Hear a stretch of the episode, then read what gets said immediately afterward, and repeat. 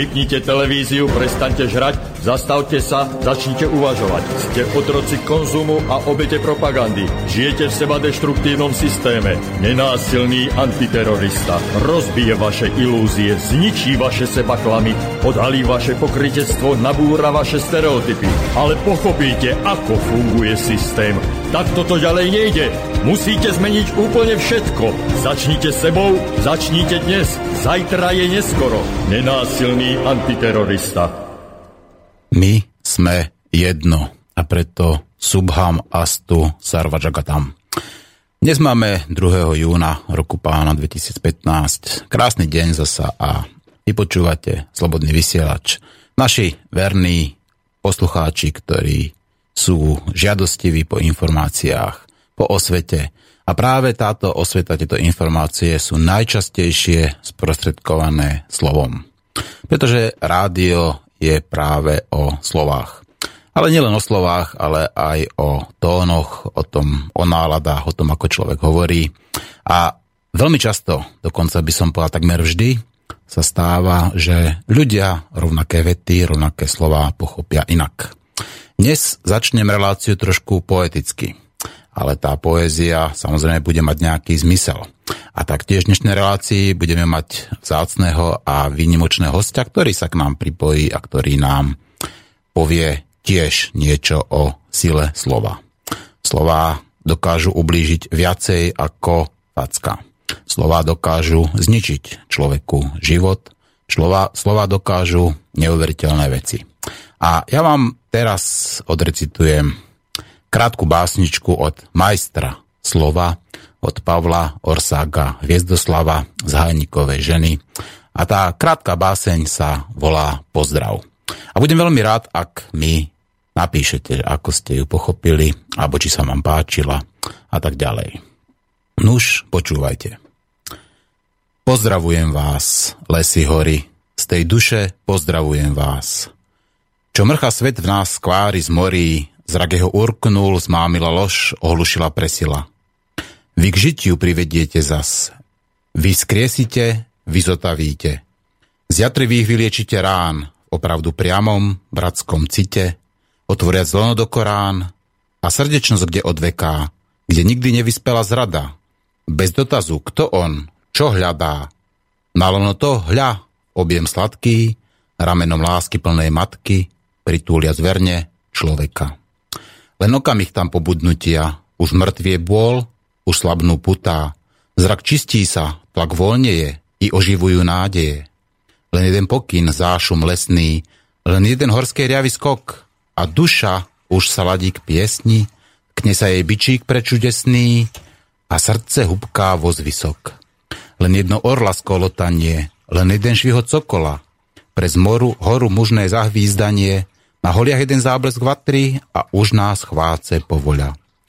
Duch sa už zažal, už sa jatrí, plamenným krídlom šibe hor, jak v nebo naspäť meteor, len chvíľka ako vzdušný hlas, čo preletí nám ponad hlavu a už ju máme, mysel hravú, z mladenej duše pres úbravu, tak strie sa ako dúhy pás, z tej duše pozdravujem vás. Nuž, krásna báseň nádherná. A povedal by som takmer nepreložiteľná do akéhokoľvek iného jazyka. Ako by ste preložili slovo zášum, lesný alebo skolotanie a tak ďalej. A treba si uvedomiť, že aj túto obyčajnú básničku každý z vás môže pochopiť inak. Každý tie slová, ktoré majster pera Hviezdoslav vložil na úvod Hajnikovej ženy, ten človek vníma inak. A ak ste absolvovali nejakú, povedzme, komunikačnú e, nejakú akciu, kde vám vysvetľovali tie princípy komunikácie.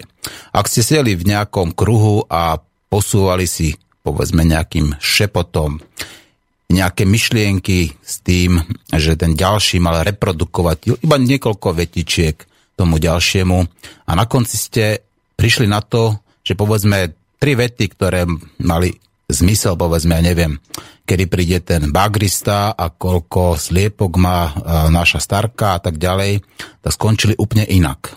Pretože ľudia ako keby počuli niečo iné. a potom ešte aj reprodukujú niečo iné. Čiže bežne prichádza k deformácii slova. Nielen slova, ale i celých myšlienok. Preto je dôležité, aby sa ľudia naučili počúvať.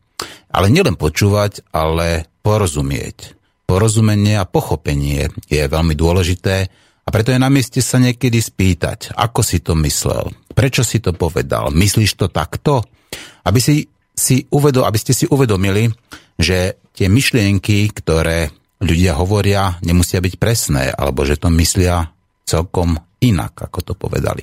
A to nehovorím o tom, že ak človek hovorí niečo sarkasticky alebo dokonca ironicky, ak niečo hovorí s humorom alebo ak niečo hovorí povedzme so smutkom v hlase.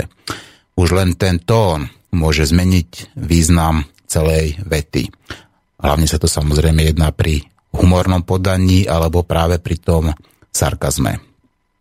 A práve preto aj naše rádio má s tým samozrejme nejaké problémy nálepkujú nás, alebo skrátka niektoré veci si vysvetľujú inak. Naši hosti vnímajú rozlične, už len podľa toho, v podstate ako sa prezentovali dovtedy. My dávame priestom ľuďom, ktorí chcú hovoriť, ktorí sa neboja a ktorí, povedzme, aj majú, aj nemajú čo povedať. Každý host je iný, ale každý má právo povedať svoj názor. Pretože toto je sloboda slova. Ja viem, že s mnohými názormi nesúhlasíte a to je tak správne, veď prečo by ste aj mali. Ale treba si uvedomiť, že to, ten váš nesúhlas môže spôsobiť napríklad to nepochopenie jeho slov. Sila slova dokáže zmeniť veľmi veľa. Keď spomeniem najrozšírenejšiu knihu na svete, Bibliu, tá tiež je o slovách. A práve tieto slová sa tu už po niekoľko tis- no, tisíce rokov snažia sprostredkovať napríklad vieru človeka.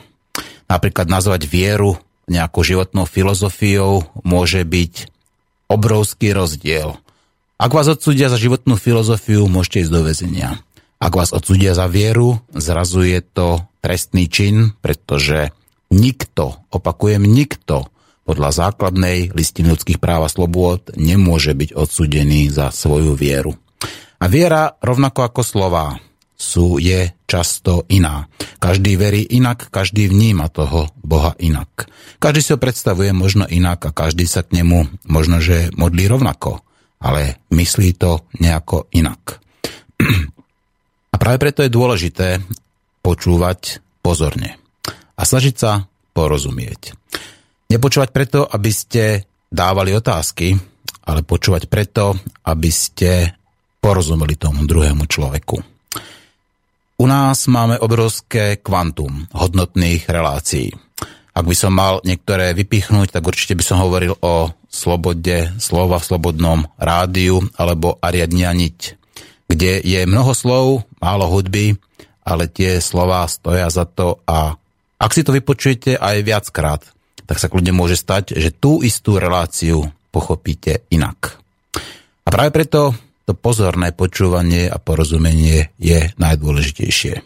Keď niekto povie latka alebo látka, tak vidíte, že len ten prízvuk zmení, povedzme, a význam toho slova, alebo či to je zastávka alebo zástavka. A potom si uvedomte, že tu máme oveľa komplikovanejšie termíny. Niekto bude napríklad hovoriť o kvantovej psychológii, niekto bude hovoriť o proprioceptickej aferentácii alebo o rudimentárnej osobnosti a každý si pod tým môže predstavovať niečo iné. Potom prichádza samozrejme internet, ktorý nám pomáha ako si sa zorientovať v tomto svete, ale často sa stáva, že to nie je celkom pravdou, pretože ani na internete nie je všetko pravda. A kľudne by som povedal, že na internete je možno aj viacej lží ako pravdy, nuž ale to už záleží na vás, či to tak je alebo nie je. Toto je iba obyčajný môj názor. Nuž a idem sa pokúsiť spojiť s našim dnešným výnimočným, zácným a povedal by som aj trošku pre vás nečakaným hostom. A pevne verím, že nám o sile slova a jeho dôležitosti v súčasnosti povie niečo on. Ak budete mať vy nejaké myšlienky alebo slova, ktoré by ste chceli reprodukovať. Nech sa páči, napíšte alebo zatelefonujte. Dobrý deň, počujeme sa? Áno, dobrý deň, prajem. Ja by som chcel privítať v relácii nenásilná antiterorista poprvýkrát pána doktora Emila Páleša, sofiológa a angelológa a poviem vzácného a pravidelného hostia Borisovej relácie Ariadna Niť. Pán doktor, ja som vás trošku možno aj prekvapil tým, že som vás požiadal, aby ste sa stal hostom mojej relácii, ale vy sám ste povedal, že sila slova, alebo porozumenie slovám je v dnešnej dobe veľmi dôležité. A vedeli by ste mi povedať práve prečo je tak dôležité to slovo a porozumenie tomu slovu? Oh, no už tak je dôležité. Ja to pociťujem teda veľmi silno. Jednak možno tým, že stále pracujem so slovom, že buď prednášam, formulujem veci, píšem, a možno jednak tým, že ja to slovo mám pocit, že už používam úplne inak, v inom zmysle, než, než väčšina ľudí. A mám z toho taký, taký pocit ako tragédie, že sa tu niečo mení, čo, čím, čím vlastne, čo nie je dobré. Menia sa významy slov? Jednak preto, že, že no toho je veľa. Tam aj to, aj, aj to. Mám pocit, keď poviem, že, že že to akoby vedie k úplnému spoločenskému chaosu a, a, nakoniec vlastne si myslím, že to vedie k vojne. Akoby to, to zneužívanie slova alebo tá strata úcty k slovu a k reči, a, a lebo ono, to slovo súvisí s myšlienkou. Je to akoby taký šat myšlienky a ono je to celé prepojené, že vlastne ten spôsob myslenia s tým, ako sa vyjadrujeme a, a, a to je jedna stránka, že sa menia významy slov. Oni sa vždy vo vývoji jazyka menia významy slov nejak zmysluplne. To vidno akože z tej jazykovednej histórie. Ale zlé je, keď sa menia významy slov, akože sa to tak zneužíva, že si predefinovávajú proste ľudia si ja, ja si z toho robím vtipy, ako to je len taký, taký čierny humor, že neviem, čo mám iné robiť, ako na to upozorniť že proste sa zrazu zistíte, že slovo vlastne má nejaký úplne iný účel, ale tak drzo sa to predefinuje, že nie, nie že by sa nejak zmysluplne pozmenil, obohatil ten význam, ale že sa jednoducho zneužíva. Že ja napríklad hovorím, že dneska, keď že význam slovo nacista sa zmenil. Kedy si to označovalo vlastne prívrženca tej Hitlerovej národno-socialistickej strany. A teraz nacista je človek, e, ktorého nemám rád. A na ktorého chcem povedať niečo zlé. Tak poviem, že je nacista. Sice to nejako nesúvisí s, tým, s, tým, s tou nemeckou stranou, ale toto sa tak začalo používať. Mm-hmm. A, a, no a proste to, keď, my, a toto, keď vidím, že to každý robí, že si to necháme, no tak to je, to je proste cesta do pekla. Mm-hmm. Tak všelijako toto je taký smiešný, extrémny prípad, ale takto, takto to, čak vy ste to v rádiu zažili, že ste nacisti, e, proste preto, že sa niekomu nepačíte. A to nesúvisí s tým, že či vyznávate e, tie, tú ideológiu akoby nemeckú, Hitlerovú, ale proste preto, že je to taká nálepka. No ale to sú o mnoho jemnejšie také posuny, veľmi nenápadné, ktoré by sa dali, keby, keby ma napadlo po chvíľke. Že napríklad aj všelijaké odborné termíny a takto, že to tak, tak trošku pozmení a tým pádom už akoby dostanete iný svetonázor a vlastne tí ľudia žijú v podstate v inom presvedčení. Že napríklad tak, taký posun bol to vždy súvisí s, s, s pohybom celej kultúry, so zmenou hodnot, že ešte do nejakého 19. storočia sa povedalo, že človek nie je génius, ale že má génia. Čiže ľudia vedeli, že, že génius je nejaká duchovná bytosť, ešte v starom Ríme e, sa takto volali v podstate nejaké inšpirujúce bytosti, že génius a že keď niekto má takú inšpirujúcu bytosť, tak potom, že je tvorivý a že má rôzne nápady proste geniálne. Ale v tom 19. storočí akoby sa celá kultúra posunula k materializmu, že vlastne zvíťazil materializmus a odvtedy sa hovorí, že človek je génius. Mhm. Čo je vlastne nezmysel, že pôvodne to slovo znamenalo ducha, ktorý človeku ktorý vedie toho človeka, ktorý mu niečo akoby vnúkne, inšpiruje. A takto sa to zmení a ľudia úplne zabudnú potom na ten starý význam. A tým pádom už v jazyku ako keby máte vyjadrené, že, že od polky 19. storočia my už neveríme na, na nejakých strážnych anielov alebo nejaké duchovné bytosti, ktoré, ktoré by inšpirovali človeka. A takto sa neustále vlastne celá slovná zásoba mení. Mm-hmm. A ona potom už E, akoby sugeruje určitý svetonázor. No a v tom, v tom, v tom čase akože toho nacizmu a komunizmu tam sa začalo veľmi vedome využívať napríklad aj to, toto akoby v tom orvelovskom zmysle, akoby tá manipulácia ľudí cez jazyk. Vojna je mier a, napríklad, že? No to Orwell to tam mal tak sparodizované, ale ono to, on, to, on to čerpal z tej skutočnej histórie, že všetko sa nejak tak, tak vyjadrí, že, že to vlastne znie dobre, to, čo chceme, znie dobre a to, čo nechceme, to znie zle. Napríklad ministerstvo a... lásky, že? A to bolo práve to ministerstvo lásky, bolo to ministerstvo, kde tých ľudí mučili a týrali, že? Áno, aj ministerstvo pravdy bolo tam, kde vlastne... Klamali. Klamali ľudí a takéto tam mal No ono to plus minus tak bolo, že všetko sa tak nejak a, a vlastne ten jazyk naozaj tých ľudí ako keby privedie k tomu, že k, pojmom a vlastne tí ľudia začnú myslieť v tých pojmoch a potom vlastne keď myslíte hoci ako, môžete myslieť aj slobodne v úvodzovkách, tak vlastne dochádzate stále len k určitým záverom, že, že mal pravdu ten, kto, kto vám vlastne podsunul podvedome ten, celý ten, tú slovnú zásobu jazykovú. Ja som mal takého priateľa básnika izraelského, tu, tuto v Čechách žije a ten mal také, také básničky, recitoval, že o, ja to žiaľ zabudol aj toho autora, to bolo, že my akože inžinieri jazyka, že, že niekde sú nejakí ľudia, ktorí ako keby konštruujú jazyk a tým vlastne tých ľudí ako keby riadia iba tým, že vymenia slovník. Na to bola tá Orvelová tiež myšlienka vlastne. Hm. Človek spracováva uh, tie slova teda uh, vedome alebo podvedome? No tu práve to je ďalšia dimenzia toho, že komunikácia to nie je len to, to, to písané slovo alebo to vedomé, čo tam ide, ale my vieme, že ako spočítal niekto, že pri bežnej normálnej komunikácii 80% informácie ide neverbálnou cestou.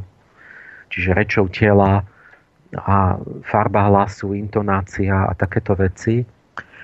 A keď napríklad to v, v, v elektronickej komunikácii cez e-maily iba pošlete ten reťazec znakov, tak to znamená, že vy ste poslali iba 20% ako keby toho, čo keby ste sa naživo osobne stretli s tým človekom a diskutovali, tak čo by vnímal. Hm. Presne o tom hovorím, že vlastne tá virtuálna komunikácia je nepl- neplnohodnotná, že tam chýba práve tá mimika, proxemika, haptika, chýba tam samozrejme ako aj nie, to ste vizuálne alebo tie vzdialnostné podnety, plus samozrejme tam chýbajú aj také tie veci, ktoré sa týkajú povedzme čuchu napríklad, alebo ako celkovej tej atmosféry, že? Áno, presne, všetko. Čo, všetky, čo všetko ostatnými zmyslami, alebo možno aj nejak inak vnímame, tak to sa tam stratí. A teraz vznikne oveľa väčší priestor možností, tých, že ako to môžete interpretovať. To, čo vám príde cez ten mail. A ja teda mám dosť mailov, žiaľ, že už kedysi som na všetky odpovedal, teraz už to vôbec nie je reálne a ja, ja mám s tým veľmi zlú skúsenosť. Ja, ja mám pocit, že to je úplne nebezpečné, lebo vidím, že de, deje sa to, že keď si, že ten e-mail sa dá použiť podľa mňa na, na praktickú nejakú takú vecnú komunikáciu e, s človekom, ktorého poznáte. Ale, alebo keď je celkom vecná, že aj keď ho nepoznáte, že, že čo viem, že o koľkej kedy, no, a dobre, o 17. tam a tam, nejakú informáciu poslať. Ale je, je nemožné, nie, nie, nie je doporučenia hodné cez mail niečo vysvetľovať, alebo si nejaké názory, alebo pocity, alebo, alebo nejaké duchovné výklady, alebo niečo. A, a to nie s nejakým cudzím človekom. A najhoršie to je, keď, keď máte spor. Keď, keď ešte sa poznáte s tým druhým človekom a niečo mu pošlete, tak on to interpretuje e, správne vďaka tomu, že asi pozná vaše úmysly, vašu povahu a tak a, má, a, a ste za dobre, takže niečo dobré si vloží do tých slov. Ale ako náhle je niekto neznámy a máte akoby spor, že sa o niečom hádate, tak nastane úplná, úplná pohroma. Lebo ten, ten druhý človek na tej druhej strane, on si vlastne vloží do tých vašich slov e, jednak vy úplne vyfantazírované veci, ktoré, lebo vás vôbec nepozná a je veľa možností, takže on si tam povkladá, že aké sú asi vaše úmysly, o čo vám ide a čo tým chcete povedať a podľa seba vlastne si to vykonštruuje. No a keď ešte vás máte že nejakú antipatiu, že niečom sa priete, tak, tak akoby tá podvedomá jeho mysel hľadá tie horšie interpretácie. On tam mhm. hľadá vlastne niečo zlé. A tak vlastne si to možno zažili, určite to musíte mnohí zažiť, že, že vlastne ten druhý človek, že vy mu pošlete mail a že on vám odpovie, ako keby ste vlastne tvrdili niečo absolútne iné. Ako mhm. keby vám úplne o iné išlo. Ale on to berie, že to je tak. Lebo jeho napadla tá interpretácia, on si neuvedomil, že to je len jedna interpretácia a že dokonca úplne otrhnutá od reality. A toto je to nebezpečie, že, že ten ten bežný človek, ktorý nie je nejak zvyknutý povedzme, na seba reflexiu a nemá nejaký nadhľad a neuvedomuje si tie psychické proste um, akoby uh, nástrahy, tak on si myslí, že vy ste to naozaj povedali, že naozaj je to, to, tá vaša, to vaše posolstvo, čo on si tam vyfantarizíruje a vkla, povkladá. A, a takto ďalej jedna podľa toho, že tak vám odpovie, alebo aj mne odpovie, ale šíri to ďalej, že ste tvrdili to a to. A, a to sú úplne divočiny a ľudia ako keby si to väčšinou ani neuvedomia, oni, oni tvrdia, že, že ste to povedali. A takto to vedie, k, to vedie k, akoby k e, rozhádanosti, vlastne k takému, že každý si predstavuje niečo o tom druhom, čo si sám vymyslel. Mm. Isto viete, že práve o tej interpretácii e, hovoril aj Orwell, pretože tá interpretácia rôznych vecí môže byť iná. Že alebo tej isté veci môže byť iná. No, no áno, ale hlavne, hlavne keď hovoríme o tom, že odrežem iba ten naozaj ten reťazec znakov, ktorý pošlem, lebo práve tomu, tomu tá neverbálna zložka dáva tú interpretáciu e, slovám pri živej komunikácii, že, že vlastne vidíte, ako ten človek, e, ako to povie. Áno. Či to povie sarkasticky, alebo ironicky, alebo s humorom napríklad, že? No áno, aj, aj gestikuláciu, ano. aj kontext, aj jeho osobu poznáte, aj, aj výraz, aj oči, aj všetko vlastne v tom je. A to, to, to si človek neuvedomuje, ale to, to vlastne akoby tá mysel podvedome rozumie všetko. Mm. No ako teda komunikovať tak, aby vám ľudia rozumeli. Dá, existuje to nejaký univerzálny recept, alebo existujú povedzme nejaké kurzy, ako zlepšiť svoje komunikačné schopnosti pre lepšie porozumenie ľudí? No, my by sme jednoznačne mali akoby sa nejak tak si to uvedomiť, že aké to má následky a sa znova nejako oživiť tú kultúru slova a reči. Kedy si, keď bolo to národovectvo, za Štúrovcov a takto tak bolo plno takých milovníkov reči, že pestovali, zvelaďovali tú, tú Slovenčinu a, a starali sa o to, aby, aby sa kultivovala a aby sa správne hovorilo a to ešte bolo tak v školách, to prenašali na tie deti. A teraz je to také, že je to úplne sa na to zabudlo, ale aj, aj celkovo ten, to, to také zameranie tej doby No je to také, že ako keby ja mám pocit, že sa, že, že slovo a reč ako špecifický ľudský dar, čo nás odlišuje od zvierat, to bolo niečo mimoriadne významné, keď, keď ako v paleontológii hovoria, že keď začali sa formovať hlasivky a, a, a vlastne tí naši prápredkovia, ten práčlovek, že za, mohli začať komunikovať a rozprávať a dohodnúť sa a niečo naplánovať a, a dať si signály proste iba ako takto zvukom. A my toto, ako keby sme znova padali medzi zvieratá, pretože prestáva fungovať. My sme, ja mám že sme sa toho zriekli. Včera som sedel, večer sme sedeli a debatovali tam dve hodiny s jedným starostom jednej obce. A ten mi rozprával, že ako to v tej obci, že čo on zažíva a to je všade rovnaké, že vlastne ja, ja mám pocit, že používam slovo tak, že si musím zodpovedne dávať pozor, že aby bola pravda, čo poviem. A keď nie, tak ten druhý sa opýtam, že a čo som povedal zlé, že upozorní ma. Musím sa opraviť. A, a zistujem, že keď že už tu polka ľudí používa jazyk tak, že, že vlastne vy vy, že oni nekomunikujú vôbec s vami, že je úplne jedno, čo vy hovoríte. Lebo on vlastne predpokladá, že tak ako on, že tak aj vy, že vlastne vy že používate jazyk iba ako taký nástroj na manipuláciu a že si vymýšľate v tej chvíli, čo sa vám hodí. Takže čokoľvek poviete, tak on predpokladá, že, že klamete, že ste si to vymysleli, že to je účelové, že máte nejaké úmysly a že preto to hovoríte. Takže on ani nezistuje, či je to pravda, je mu to jedno, on si hučí niečo, čo práve potrebuje, čo sa mu hodí pre nejaké výhody a predpokladá, že vy klámete vo všetkom. Je to podľa seba, súdim teba, je to taká, no, taký vzorec? Tak nejak, ale vôbec nepočúva, čiže vy vôbec mm. nemôžete vstúpiť do komunikácie, ani sa nemôžete opýtať, že, že, že počkaj, prečo, niečo hovorím zle, alebo jak si na to došiel, alebo čo. Lebo on vlastne si akoby melie svoje a myslí si, že vy si meliete niečo nesúvislé tiež. No ale toto je vlastne, toto znamená zánik vlastne možnosti komunikácie, tým pádom zánik spoločnosti a spolupráce a návrat na stromy, tak povediac. Že mm. potom, na, lebo keď sa zriekneme tej možnosti si vyjasniť slovami veci a zistiť pravdu a, a dohodnúť sa a si nejako odovzdať nejaké signály, že, že, že tak vlastne môže nasledovať iba džungla, iba vojna. Mm-hmm. Môžem zjednodušene povedať, že v upadajúcej spoločnosti upadá aj jazyk?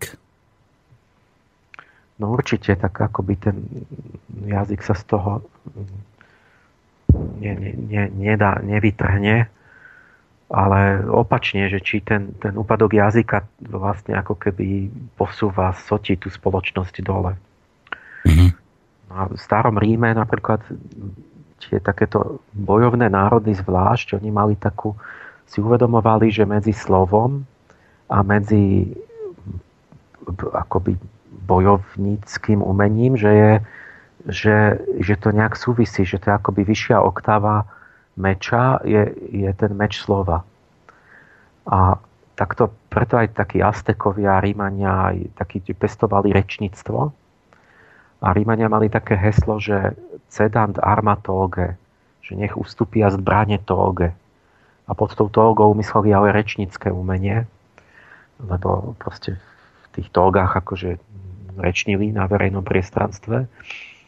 A v tom bola taká múdrosť, že vlastne tá sila slova, ona súvisí s tou mužskou marsickou silou, preto aj mužom sa vlastne v puberte mení hlas. A vedeli, že keď sa správne to rečníctvo použije, keď sa to pestuje, že si môžu tí muži vydiskutovať, vlastne šermovať tými slovami, argumentami a vydiskutovať si pravdu a, a dojsť k nejakému riešeniu.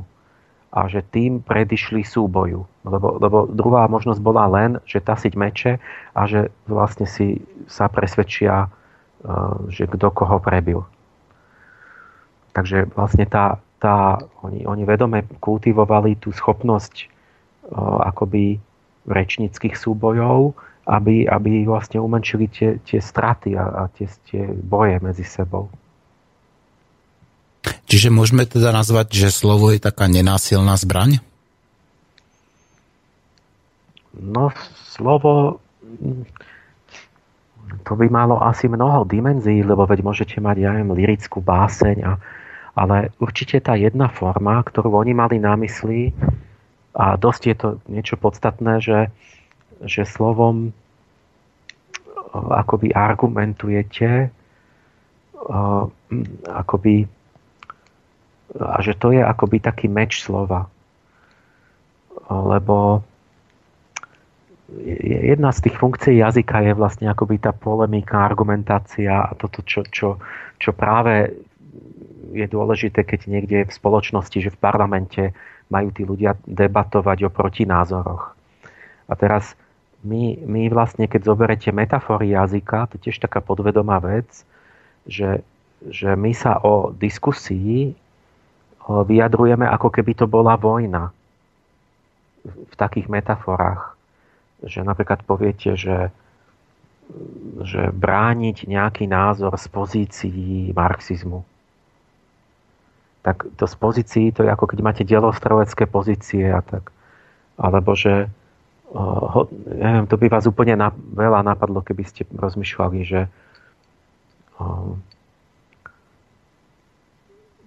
na, napadnúť niekoho argument. Tak napadnúť môžete, keď niekoho napadnete fyzicky. Mm-hmm.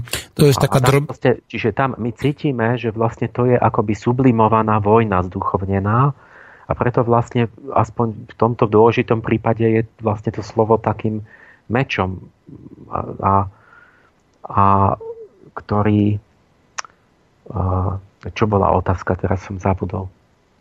Že či môžeme teda slovo použ- nazvať nenásilnou zbraňou? Áno, to chcem povedať, že vlastne to správne použitie slova, že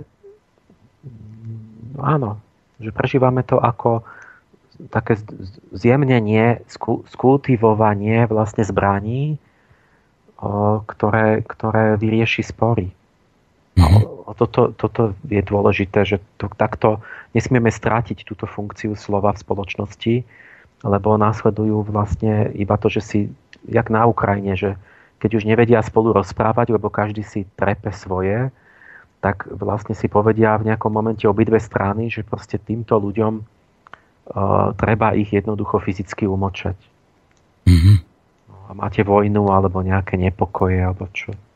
Čiže preto je dôležitá tá sloboda slova, aby sa skrátka pomocou povedzme tej polemiky, kritiky alebo toho dialógu našla, našlo to spoločné porozumenie, alebo prípadne tá pravda?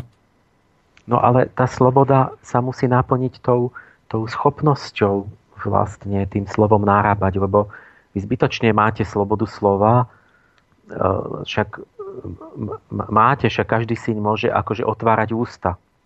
Lenže to vám nepomôže, keď, keď vlastne každý niečo iba vykrikuje ako poloblázon tým nedojdete k riešeniu a, a ku komunikácii a k nejakému zmieru.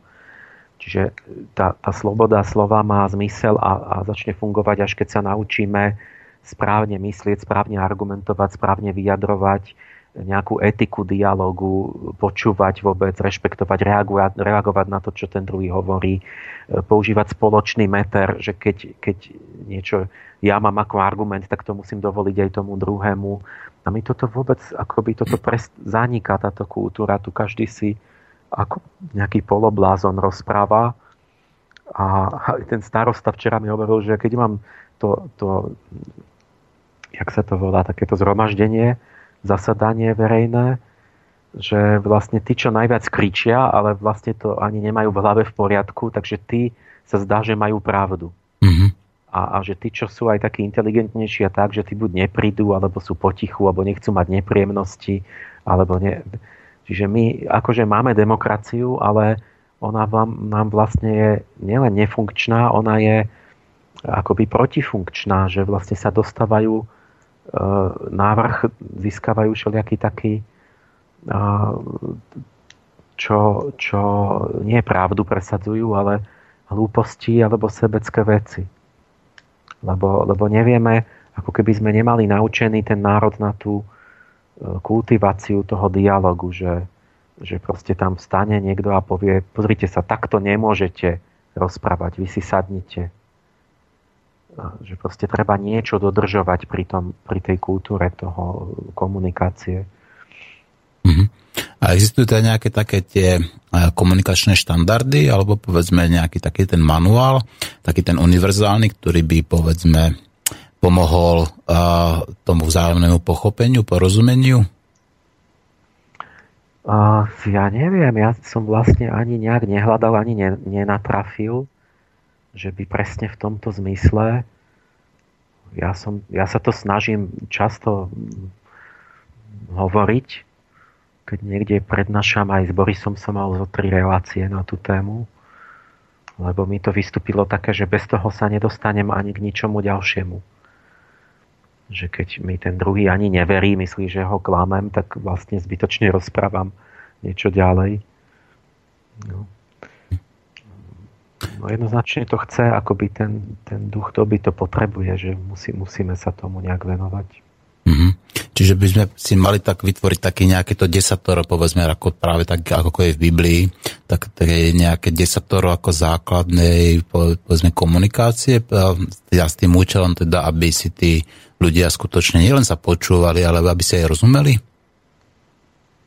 Malo by to zmysel niečo takéto urobiť? No veď ja som to tak urobil, že som tam mal nejaké 12 alebo čo, že už to mám sformulované do takých bodov. Ale samozrejme to, to, to je treba, len samozrejme to sa nesmie potom začať brať mechanicky, lebo ja viem, že keď sformulujem do bodov a už mi to hneď aj robia niektorí ľudia, že mi povedia, no ty si nedržal svoj bod ten a ten. Mhm. a, a, že, a začnú to na mňa používať ale tu si vždy treba uvedomiť, že tie desatora a takto, že to je určité taká akoby pomôcka, že nejaká heslovita, že tam nakoniec ide o tú ducha prítomnosť, že vy musíte správne v tej chvíli e, na tom mieste akoby urobiť to, čo, to, čo je potrebné. A, a nie nejak mechanicky sa odvolávať na niečo, že, že viete, so všetkým je to tak, že keď máte, že ne, ne, ne, nevydáš krivé svedectvo, tak to je v tom Mojžišovi jednom, že nemáš klamať, ale, ale áno, ale musím ducha toho pochopiť, lebo keď príde, ja neviem, ten, ten nacista a pýta sa, no máš v skrini partizána, alebo nie, a, a videl si ho, tak, tak, tak možno je dobré zaklamať a povedať, ja nevidel som ho, tadiaľ to neutekal. No, lebo, lebo vlastne viete, že nasleduje zabitie nevinného života. Tak, čiže to len, že ako nemôžu byť mechanické tie pravidlá, ale musí byť niečo, na čom si ujasníme akoby tie princípy. A, a, a že sa o tom začne nejako hovoriť a vyžadovať v komunikácii a začneme rozlišovať, že kto vlastne nejak poctivo, čestne komunikuje, komu sa dá veriť a tak ďalej. A, a nie, že tu každý rozpráva a každý má hlas a, a, a pritom miešate v podstate zlato a blato. Mm. No ale toto je predsa demokracia, teda aspoň tak by tak to nazývame. Ale toto je tá falošná demokracia, mm-hmm. že toto je tá zvrátenosť, že my, my máme veľmi pokleslú predstavu o demokracii. Včera som tu bol v tom, mám káfe Šerc, túto kaviareň vedľa domu, tak včera som rozprával, že čo od nás chce duch súčasnosti a o tejto podstate demokracie, že čo si to vyžaduje, aké cnosti a tá komunikácia je, je priamo úplne jak dušou tej demokracie, lebo vy vlastne je taký americký filozof, ktorého si vážia, sa volá John Dewey, Dewey. Teda. A on, on, to myslím, taký starší a on to tak presne, jak ja pochopil, že vlastne tá demokracia musí byť v tom, že v médiách tí ľudia musia byť aktívni, prichádzať so všetkými svojimi skúsenosťami a problémami a vydiskutovať a vytvoriť pravdu vlastne tým, v, tom, v tom dialogu s dobrým úmyslom, kde každý príde s tým, čo zažil a, a s tým svojim vkladom. A že potom vlastne z toho, z toho dialogu verejného sa to predkladá vlastne tým poslancom a politikom už na, len na urobenie.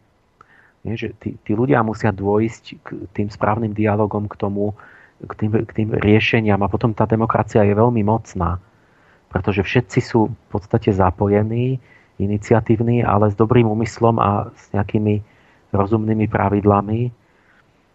No ale my to, my to máme tak, že si predstavujeme, že e, demokracia je, že sa nikto nestará. Každý ten miestny poslanec, aj včera ten starosta hovorí, že, že vôbec najlepšie je ľuďom nič nepovedať, že vtedy všetko sa najhladšie urobí, keď nie sú o ničom informovaní, lebo nezač- sa nezačnú starať do toho. Takže, ale to je tá antidemokracia, že vlastne akože ľudia majú rozhodnúť, ale poslanci sa snažia, aby, ne, aby sa len, bože môj, aby sa nič nedozvedeli, lebo ešte sa do toho začne starať verejnosť. Mm-hmm. Potom sa zamotáme do tých, do tých uh, teraz ľudia myslia, že názor je hocičo, že názor je napríklad, že keď mám sebecký zlý úmysel, tak ja prídem, vy, začnem vykrikovať, že ja chcem toto, na úkor všetkých ostatných alebo nejak, nejakej väčšiny, ale poviem, že ja mám taký názor. A to nie je názor, lebo ja viem, že to je škodlivé a že, alebo že klámem. Mm-hmm. Názor je len keď úprimne verím, že, že názor je to, že ja sa môžem myliť, ale musím byť presvedčený na základe môjho uvažovania a skúseností, že navrhujem niečo všeobecne prospešné. A vtedy smiem vystúpiť, akoby navrhnúť ten názor v tom zhromaždení demokratickom. No veď ja základom, že chcem škodiť. základom demokracie je teda pluralita názorov a tam už vzniká jedna základná chyba, teda zistiť, ktorý z tých názorov je správny, že? No ale zmysel tej, tej, tej poprvé, my musíme si zadefinovať, že názor nie je, keď klamem, Mm-hmm. Že to není, lebo však keď ja klamať znamená, že ja viem, že hovorím nepravdu, mm-hmm. to mhm. znamená, že ja viem, že ja si to nemyslím. Takže nemôžem hovoriť, že to je môj názor. No. Čiže napríklad klamať sa nesmie toho človeka z toho demokratického zhromaždenia musím vylúčiť von, lebo on keď tam hlasuje, tak on uškodí tomu výsledku. Veď tá pluralita a tá diskusia má nejaký účel, ona niečomu má slúžiť. A to nie je len, že to nie je účel, nie je ješitnosť a marnomyselnosť toho fyzického jedinca, že ja som, existujem ako fyzická osoba, preto mám právo hlasovať. Nemáš. To, toto tak v tej, v tej atenskej demokracii to tak nebolo že nečestných ľudí vylúčili von. Že si dlžník, neplatič, klamár, zločinec e, a, a stále si to nenapravil, tak si atymios, človek bez cti a hodnoty. A nemal hlas. Prečo by ten mal hlasovať? Aby tam ešte kazil ten výsledok, alebo čo? Tak ten, ten zmysel toho je, že chcete prísť na nejaké dobré riešenie, ktoré je spravodlivé, ktoré prospeje rozvoju tej obce a, a tohoto hľadiska tí Gréci utvorili to zhromaždenie, že aby tam boli ľudia, ktorí vôbec chcú tej obci dobre, ľudia, ktorí sú duševne zdraví, ľudia, ktorí sú čestní, ľudia, ktorí ja neviem čo, a museli aj nejako argumentovať a, a, a nesmel tam ísť proste, že navrhuje niečo, že toto bude dobre pre nás desiatich a ostatných preto bude zlé. Tak, že tam proste my, úplne sa nám stratil ten zmysel toho každý myslí, že môže lobovať, že proste presadzuje svoje záujmy a že to je demokracia. Pán Soli, keď tu bol u mňa v relácii, tak eh, priamo teda na môj poput povedal, že lobbying, alebo teda lobizmus je inštitucionalizovaná lo- korupcia. Takže je vôbec ako správne povedzme používať takéto metódy v rámci nejakej tej demokracie, alebo možno táto otázka nie je tá správna. Ako z toho von teda? Čo spraviť preto, aby sme dokázali, povedzme, zmeniť ten upadajúci jazyk a zároveň samozrejme upadajúce myšlienky a upad, ja úpadok spoločnosti. Sme, mali to prerušené chvíľu, keď, keď sme začali s tým Sulíkom mm-hmm. o tom lobbingu. Mm-hmm. No ja som len eh, povedal, že pán Sulík teda na môj poput eh, priznal, že lobbying ako lobizmus je inštitucionalizovaná korupcia.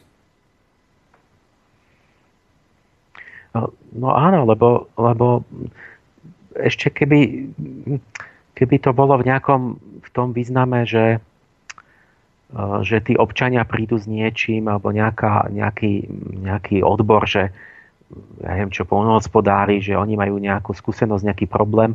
Samozrejme, že to chcú nejako do vedomia ľudí dostať a predložiť. To ešte v poriadku. Ale ako náhle to začne byť, že ten ich zástupca, ten poslanec vlastne dostal nejaké výhody alebo peniaze za to, že on jednoducho presadzuje ten záujem, a, tak to, to je korupcia, pretože on, vlastne jeho úloha v tom parlamente alebo nejakom aj miestnom zhromaždení je vlastne vziať na vedomie ten problém, ale potom hľadať pravdivé, pravdu, čiže nejaké tvorivé riešenie, ktoré, ktoré zapadne do celku, ktoré, ktoré v tom celku bude, bude spravodlivé a plodné. A nie, že presadiť záujem nejakej malej skupiny na úkor druhých, alebo tak, že to bude škodiť na druhej strane, alebo zase to poškodí iných, ktorí zase budú musieť lobovať a tým sa to mení na, na, na, na boisko, vlastne ten parlament. Ale oni tam mali vlastne, to mala byť svetiňa toho slnečného boha, Apolona alebo Michaela, kde oni mali vedieť práve myslieť správne a diskutovať a argumentovať správne a nachádzať tvorivé riešenia tých protichodných potrieb, problémov a požiadaviek a záujmov a nie bojovať, že nekomunikujú tie skupiny spolu, len jedna chce prebiť druhu. Že, že proste Čiže vždy, keď aj nejaká zvíťazí, tak vlastne sa ukrivdí, nie, nie, niekto má pre seba dobre a inému sa ukrivdí. No a toto je nekonečné také vyčerpávanie sa vlastne potom. Čiže malo by to teda byť takým spôsobom, že by sa teda najprv mal spraviť nejaký predvýber ľudí, ktorí nám tie slova budú hovoriť, aby sme mali teda záruku, že počúvame človeka, o ktorom vieme napríklad, že je čestný, morálny, etický a neklame a až potom ako dať mu teda priestor, aby tie slova použil ako tú silu toho slova. Keď hovorím o tom parlamente, že tam chýba tá, tá, ten, ten dar Michaela, tá schopnosť vlastne neosobne nezaujať pravdivo, celistvo, proste zvážiť všetky veci a myslieť a, a dojsť k nejakému riešeniu v tom spoločenstve. Že, a, a toto, tam oni to vôbec nejak nevedia, ani nechcú, ani nekomunikujú, čiže ani nezaujíma spoločnosť je rozpadnutá na skupinky, ktoré nevražia navzájom a ne, ich neza, oni ani nepočúvajú, že čo ten druhý chce a prečo to hovorí, proste len chce, aby, sa, aby, aby prehral. A čiže ja úplne ten koreň, ten začiatok, ktorý vidím je, že musíme začať od charakteru rozoznávať, a že musíme si zvoliť tam ľudí, ktorých v prvom rade podľa charakteru, lebo, lebo to už je jedno, čo hovorí, keď, už, keď, je čo, keď on je bezcharakterný, že je schopný klamať a nemá vlastne úmysel dobrý, že ne, ne, nezastupuje občanov a ne, nejde mu o dobro vlasti, ale len má úplne iné ciele, tak, tak potom už je jedno, on potom argumentuje už krížom krážom, že my sa musíme naučiť rozoznávať vlastne charakterných ľudí a tých si tam dať. Mm. A, a tí, aj keby ešte aj boli neodborníci, tak to lepšie vyriešia. Oni sa informujú a, a, a všetko zistia, ale oni budú vôbec mať úmysel uh, nájsť riešenie. Ale my ako keby sme stratili také oko srdca, že ľudia proste mi hovoria, že ako máme rozoznať, že tých, keď tých, tých charakterných, no tak to musíte ísť do duchovnej škôlky, začínať od nuly, tu proste treba duchovnú alfabetizáciu, ako keď v Afrike, že nevedia ani ABC, tak treba že duchovnú alfabetizáciu, že my nevieme základné veci rozoznať proste. Nevieme, nevieme proste morálnu kvalitu človeka rozoznať, lebo a myslí, však sme mysleli, že on je dobrý a potom urobil to a No ale to je celé tak prepojené, že my, my máme proste aj slabých ľudí charakterovo, že, že fakt mi rozprávajú, že mladý muž, že vyzeral taký ako nádejný a že intel, sympatický, inteligentný. No jak ho dajú do funkcie nejakého starostovo poslanca, tak hneď zlyhá, hneď, hneď sa mu zlomí chrbtica, hneď, hneď ho tam uvedú, niečo mu povedia, to musíš takto, hento a toto takto chodí a, a hento a už zrazu, a potom je zrazu celý vymenený. Čiže a, a sa čudujú tí, tí, tí obyvateľia, že však to bol dobrý chlapec a že teraz hovorí ako somár. No lebo sme ako keby charakteroví slabosi, že, že vlastne sú slabo vychovaní tí ľudia, oni pod nejakým tlakom hneď akoby stratia vlastnú orientáciu, hneď nevedia, čo je správne, hneď sa bojí a tak. Tu u nás nemôže moc fungovať tá demokracia. Čiže u nás teda je tá devalvácia morálky i etiky, a teda, ktorá má potom vplyv ako na výchovu tých eh, našich potomkov, našich detí. A vďaka povedzme tým z nesprávnym alebo zvráteným sociálnym normám, tak eh, ľudia proste akceptujú aj tú lož, akceptujú aj to zlo. Nezačína to už povedzme napríklad tým, že nám pravidelne klamú z televízii, napríklad v reklame, alebo povedzme aj v, tí politici?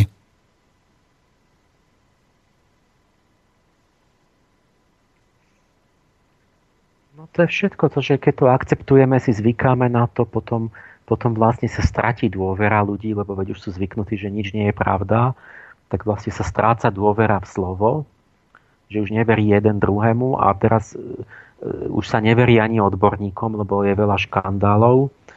Takže to, čo kedysi človek sa mohol oprieť, že bol odborný názor, že vedci dokázali alebo niečo, tak, tak toto teraz je ešte, sa to zhoršilo No a teraz vlastne sme stratili akoby e, že dobre, tak už neveríme nikto nikomu viac menej, ale, ale sme stratili nástroj vôbec ako spolupracovať, lebo teraz jak môžete s niekým, keď mu neveríte? Viete, že vy, vy potom nič nemôžete, vy nemôžete ísť ani k lekárovi, lebo nemôže vám pichnúť inekciu, lebo čo keď vám tam pichne, ja neviem, ciankály a klame vás a, a nemôže jeden s druhým človekom nič urobiť. No, a kedysi, keď mne ako takú nostalgiu mám za starými časmi, ono vždy bolo, vždy sa, vždy, vždy nikdy nebolo nejaké ideálny, akože zlatý vek, ale, ale tiež je pravda, že boli lepšie a horšie časy.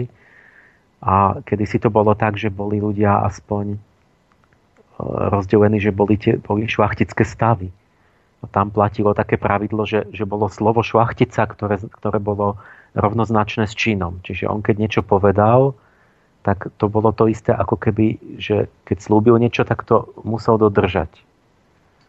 A, lebo inak by stratil česť. No a toto je, toto podľa mňa to malo byť opačne, že my sme mali, že v demokracia si vyžaduje, aby každý bol šlachtic, že vlastne keď mu dáme takú dôveru, že on môže rozhodovať o, o, o krajine a o zákonoch, tak vlastne on musí byť, musí byť každý takýmto šlachticom, že musí byť dôveryhodný. Myslíte si, že sa tie časy znova raz vrátia, že budeme mať teda, nehovorím, že rovnaké a niečo podobné takým tým šlachtickým stavom, ako bolo kedysi, s tým teda, že to budú skutočne ľudia, ktorí budú, povedzme, morálne, eticky, ale aj čo týka poznania na výške, na úrovni? No ja, ja to už navrhujem, že sa musíme k tomu vrátiť, ale v trochu inom zmysle, lebo ja som vždy bol za demokraciu, ten ideál je najvyšší, že, že, že každý sa zapojí a každý bude. A, ale, ale naozaj to si, my, my nevieme pochopiť, že to si vyžaduje určité cnosti, že de facto potom, keď každý chce kráľovať, tak každý musí mať tie cnosti kráľa. A bolo by to samozrejme lepšie, než keď je len jeden král. Keby, keby všetci boli komunikovali a s dobrým úmyslom a mali nejakú minimálnu úroveň proste toho jazyka, inteligencie, tak taká krajina by bola oveľa mocnejšia, než kde to jeden vedie a ostatní poslúchajú.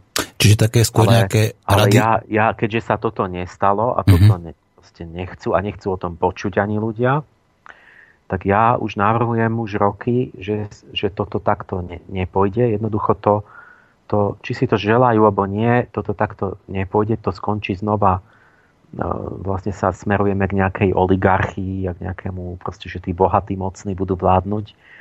No v podstate to tak už je, že ľudia ne, nemajú vplyv veľmi na dianie.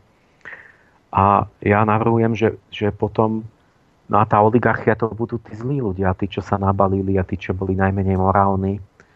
Čiže ja navrhujem, že zachovať demokraciu aspoň čiastočne a urobiť vlastne reálnu kombináciu akoby nejakej aristokracie s, s demokraciou, že vlastne musím rozdeliť do stavov ľudí, kde tých, tých čestných, pravdovrávnych ľudí s dobrými úmyslami, čo sú ochotní vlastne jak, angažovať sa? diskutovať a hľadať pravdu vlastne nezištne, že títo, títo splňajú podmienku, že môžu voliť a byť volení a majú tú dôveru a tú česť a tí ostatní, keď, čo sú ako divoké zvieratá, že majú iba samé púdy a sebectva a hulákajú a nemá to ani hlavu a petu, čo rozprávajú. Takže títo ľudia, to sú tiež ľudia, ale oni patria do monarchie. Oni musia byť niekto, oni nevedia vládnuť sami sebe, nevedia sa ovládať a tak, tak niekto musí vládnuť im. Niekto musí im dať nejaké hranice, pravidlá, zákony, niečo od nich požadovať, keď to inak nejde, trestať ich a, a a, a, to je pre nich, to je lepšie pre spoločnosť a je to lepšie aj pre nich. Lebo oni sa v tej demokracii de facto mravne úplne zopsujú tí ľudia, lebo vidia, že môžu robiť čokoľvek a nemá to žiadne následky. Takže oni sa umravnia tam a potom by som ale urobil to, že nejako kedysi, no, proste kedysi to bolo viac také fixnejšie tie stavy, že ste sa narodili do toho šlachtického stavu a keď ste sa nenarodili, tak v Európe vás mohli povyšiť za, za vynimočné činy u šlachtile, ale vám udelili rytierský titul. Indii to vôbec nešlo tých kastách, ale že by to bolo tak, že, že ja by som dokonca povedal, že nech sú to slobodné stavy, že nech sa každý zaradí, kam chce a, a bola by taká právno zodpovednostná hierarchia, že keď sa zaradím vyššie, tak mám určité väčšie slobody, ale musím mať väčšiu zodpovednosť a naozaj to budem brať, bude braný na zodpovednosť ten človek. Takže keď on zistí, že je, že, že je otrhnutý od reality a je neschopný a táraj a tak, tak vlastne by, by mal takú zodpovednosť, že on sa radšej vzdá tých slobod dobrovoľne a, a, a, a že radšej bude chránený, že nebude mať takú zodpovednosť a, a, a iní budú riešiť tie veci za ňo. Takže ja by, ja, ja by som takúto kombináciu urobil, len to je tiež taký návrh, že to by to musí nejaké dostatočne silné jadro akoby ľudí chápať, aby to mohli uskutočňovať. Pán doktor, veľmi pekne vám musím poďakovať za vaše rozumné slova. Ja viem, že o, tomto, o tejto téme by sa dalo hovoriť veľmi veľa tie slova sú skutočne dôležité a opakujem. Možno, že ešte dôležitejšie ako slova je to vzájomné porozumenie, že či si ľudia vďaka tým slovám alebo vďaka tým, tomu všetkému okolo tých slov, čo je, rozumejú alebo chcú rozumieť. Pán doktor, ak teda budete ešte niekedy mať chuť sa na túto tému baviť, tak ja veľmi rád vám dám aj oveľa viacej priestoru. Ale keďže dnešná relácia nenasia antiterorist je kratšia ako zvyčajne, tak vám bohužiaľ musím teda iba poďakovať a opak povedať vám, že si vážim a cením to, že ste sa stali hosťom mojej relácii. Veľmi pekne ďakujem. Ja ďakujem za pozvanie a prajem pekný deň poslucháčom. Aj vám, do počutia. Nuž, relácia končí je to tak, eh, je to komplikované. Tie naše slova menia významy a ich interpretácia sa tiež mení. Demokracia je vždy dobrá práve pre toho, kto drží tú palicu. Pretože napríklad v demokracii má monopol na násilie štát. V každých zákonoch je obrovské množstvo slov. Ale zároveň sú tam aj paragrafy, ktoré sú rôzne pokryvtené a práve pri interpretácii tých zákonov vzniká často nespravodlivosť. Čiže slova za to nemôžu, pretože slova nemôžu byť spravodlivé alebo nespravodlivé, ale vždycky môžu byť spravodliví alebo nespravodliví ľudia. Alebo ľudia, ktorí interpretujú práve tie slova, ktoré sa nachádzajú v zákonoch. Rozmýšľajte nad tým, že či čím viac slov, tým viacej pravdy. Alebo či to náhodou nie naopak. Že človek, ktorý má pravdu, často mlčí a bojí sa ju povedať. Lož má, praví sa, že krátke nohy, ale často býva lož prepracovaná do detailov a najhoršie býva, že často tí klamári tým vlastným lžiam veria. Nuž, ale ako bojovať so seba klammi? Rozmýšľajte. Milí poslucháči, počúvali ste nenásilnú antiteroristu dneska kratšie ako zvyčajne, ale zajtra bude Ibi Majga a dáme si trojhodinovku. Majte sa krásne, do počutia.